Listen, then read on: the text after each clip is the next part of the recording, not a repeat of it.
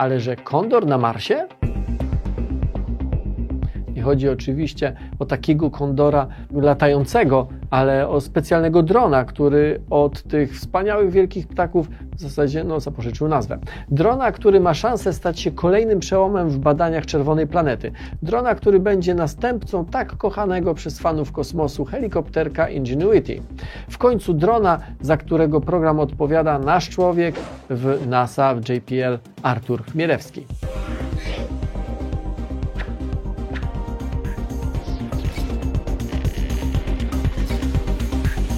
30 lipca 2020 roku był ważną datą w kalendarzu każdego, kto zawodowo albo hobbystycznie zajmuje się kosmosem. Na stanowisku SLC-41 znajdującym się na Cape Canaveral dumnie stała rakieta Atlas V, a w jej ładowni krył się bardzo cenny ładunek Perseverance, kolejny duży łazik marsjański, wyposażony w wiele zaawansowanych instrumentów badawczych, w radioizotopowy generator termoelektryczny. To wszystko ruszało właśnie w poszukiwaniu śladów marsjańskiego życia ale nie tylko Perseverance tam leciał. Ingenuity, marsjański helikopterek, został zbudowany w dużym procencie z komercyjnie dostępnych części. Nie wiadomo było, czy w ogóle uda mu się wzbić w bardzo rzadkiej marsjańskiej atmosferze, e, a w pozytywnym scenariuszu zakładano, że poleci może pięć razy.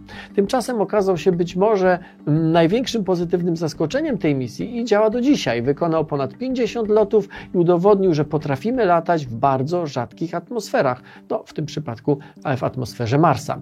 W ten sposób otworzył drzwi na Marsa bohaterowi tego odcinka, jakieś 30 razy cięższemu heksakopterowi Condor.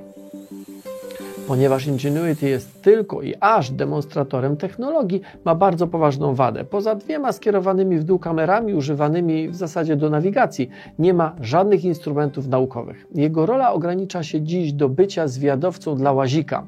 Kondor ma te braki wynagrodzić i to z nawiązką. Jak? O tym opowie Wam znany i lubiany Artur Chmielewski, pod którego nomen omen skrzydła trafił projekt tego drona. Przed spotkaniem z nim widziałem z lektury raportu NASA, że kilka miesięcy temu przeanalizowano w agencji pomysł na 30-kilogramową i 6-wirnikową konstrukcję. Okazało się, że był to dobry trop, ale Artur zaskoczył mnie informacją, że Kondor już na tym etapie przybrał na wadze aż 20 kg. Zapytałem go dlaczego. No i złapałeś mnie, bo było 30, już jest 50. A dlaczego tak jest? Mhm. No bo te 30 to były po prostu obliczenia, jaka byłaby minimalna masa tego, tego helikoptera. I mhm. okazuje się, jest 30 z sześcioma wirnikami, ale teraz tak. Przeszliśmy przez pierwszy przegląd tego pomysłu. No i co nam o, oczywiście chief engineers, główni inżynierowie powiedzieli, tak? No dobrze, ale ten akumulator musi mieć 30% marginesu, prawda? Nie może się rozładować do końca, tak? Aha, no dobrze, ale ta struktura musi wytrzymać to, co mówicie, przy, będzie przy wibracjach przy starcie, plus 30% marginesu. I sobie wyobrażasz, jak to wszystko dodasz, no to tak to jest. Bo to było jakieś może 10 kg. Ale co nas jeszcze uderzyło, że powiedzieli nam, aha, teraz mówicie o misji, która już jest droga, samodzielna, nie taka zabawka jak Ingenuity, która jak się zepsuje, to się zepsuje. To jest misja. Są naukowcy, mają oczekiwania, jest 400 może milionów dolarów, poważne pieniądze, musicie nam zagwarantować, że to będzie działało, tak? Misja NASA. Więc redundancja. Mm. To już nie macie jednego mikroprocesora, tylko dwa. Podwójna pamięć, podwójne kamery. Wszystko to się wszystko podwójnie dodaje. O tym, jak ważną jest e, redundancja w przemyśle kosmicznym, wie chyba każdy, kto choć trochę się tym, e, tymi tematami interesuje. Wygląda na to, że kondor na żadną dietę nie trafi, ale każdy kilogram wyniesiony na orbitę kosztuje, a każdy kilogram wyniesiony na Marsa będzie kosztował wielokrotnie więcej. No właśnie, czyli właściwie ile? Zapytałem Artura, jak te 20 kg, te dodatkowe 20 kg przełoży się na koszt całej misji. No więc wiesz, to jest 20 kg helikoptera jak helikopter jest większy, no to ten jetpack jest większy. Jak jest jetpack większy, no to strukturalna masa tej płyty termicznej, która ją chroni przed temperaturą, to jest tam ile? 2600 Celsjusza, jak przechodzi przez, mhm. jest większe. No to rakieta musi być większa. no to ten, ta rakieta, która doprowadza go do Marsa. Czyli wszystko jest większe i dlatego się mówi, że taki jeden kilogram to jest, jest milion dolarów. 20 kilogramów, 20 milionów dolarów bolesny przelicznik. Mając to na uwadze, byłem ciekaw, jak Kondor zostanie dostarczony na powierzchnię Marsa. Czy będzie to równie skomplikowana operacja, co przy łaziku Perseverance, a może jednak 50-kilogramowy dron w porównaniu do ważącego ponad tonę łazika będzie mm, jednak można dostarczyć jakoś prościej. Odpowiedź mnie zaskoczyła, a pieniądze znowu pojawiły się na pierwszym planie. Na początku myśleliśmy w ogóle, że on musi no, mieć lądownik, mhm. prawda? Tylko, że lądownik musi wylądować na Marsie, a żeby lądownik wylądował, to musi być pokrywa termiczna. Żeby była pokrywa termiczna, ona odpadła i przeszła trochę wolniej, musi być spadochron. Żeby ten spadochron wyszedł, musi być mały spadochron, który go otworzy. Co się okazuje, że to cię będzie kosztować 300 milionów dolarów, tak? I do tego jeszcze rakieta dojdzie, tak?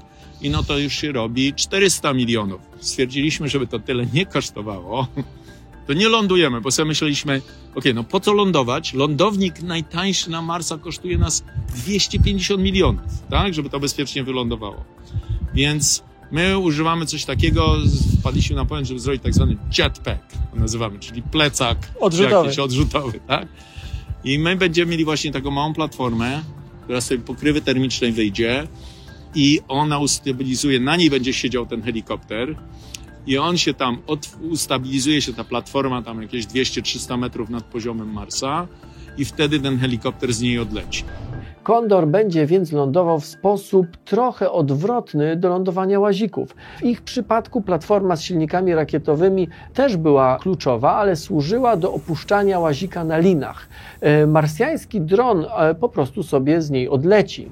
Uświadomiłem sobie jednak, że brak lądownika oznacza brak bazy e, mogącej na przykład wspomagać ładowanie heksakoptera. Kondor będzie samotnym strzelcem, zdanym wyłącznie na własne panele słoneczne, na akumulatory, a żaden z tych elementów nie będzie mógł być zbyt duży.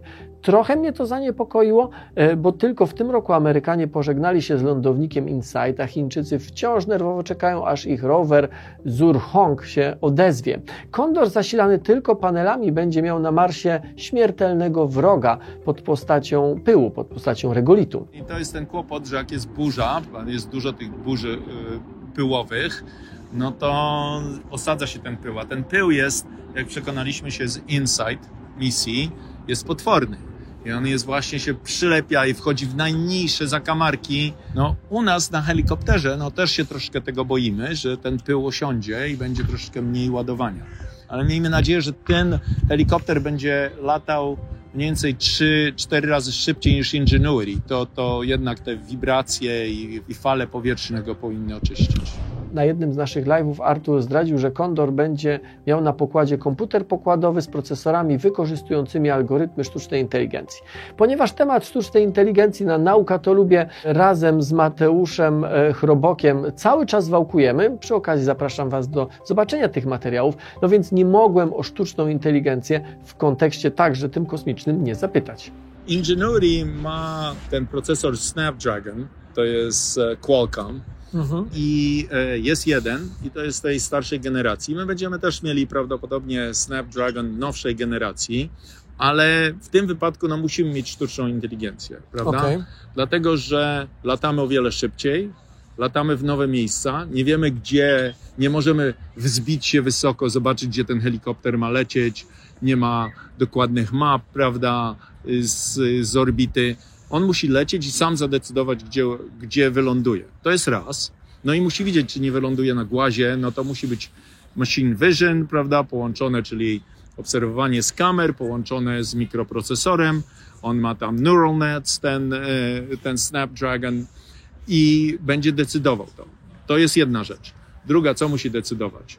Musi decydować, chcemy latać w wąwozach, no bo chcemy polecieć w Valles Marineris, tak? lądujesz na dnie wąwozu i musisz znaleźć, my to nazywamy lily pads, tak? Czyli takie małe miejsca do lądowania, bo on, jak wąwóz ma 7 kilometrów, to w jednym locie tego nie pokonasz. Musisz skakać z półeczki na półeczkę. Sobie wyobrażasz, tu jest artificial intelligence, bo takiej wi widzialności tych półeczek nie możemy ich tych półeczek zobaczyć z orbity.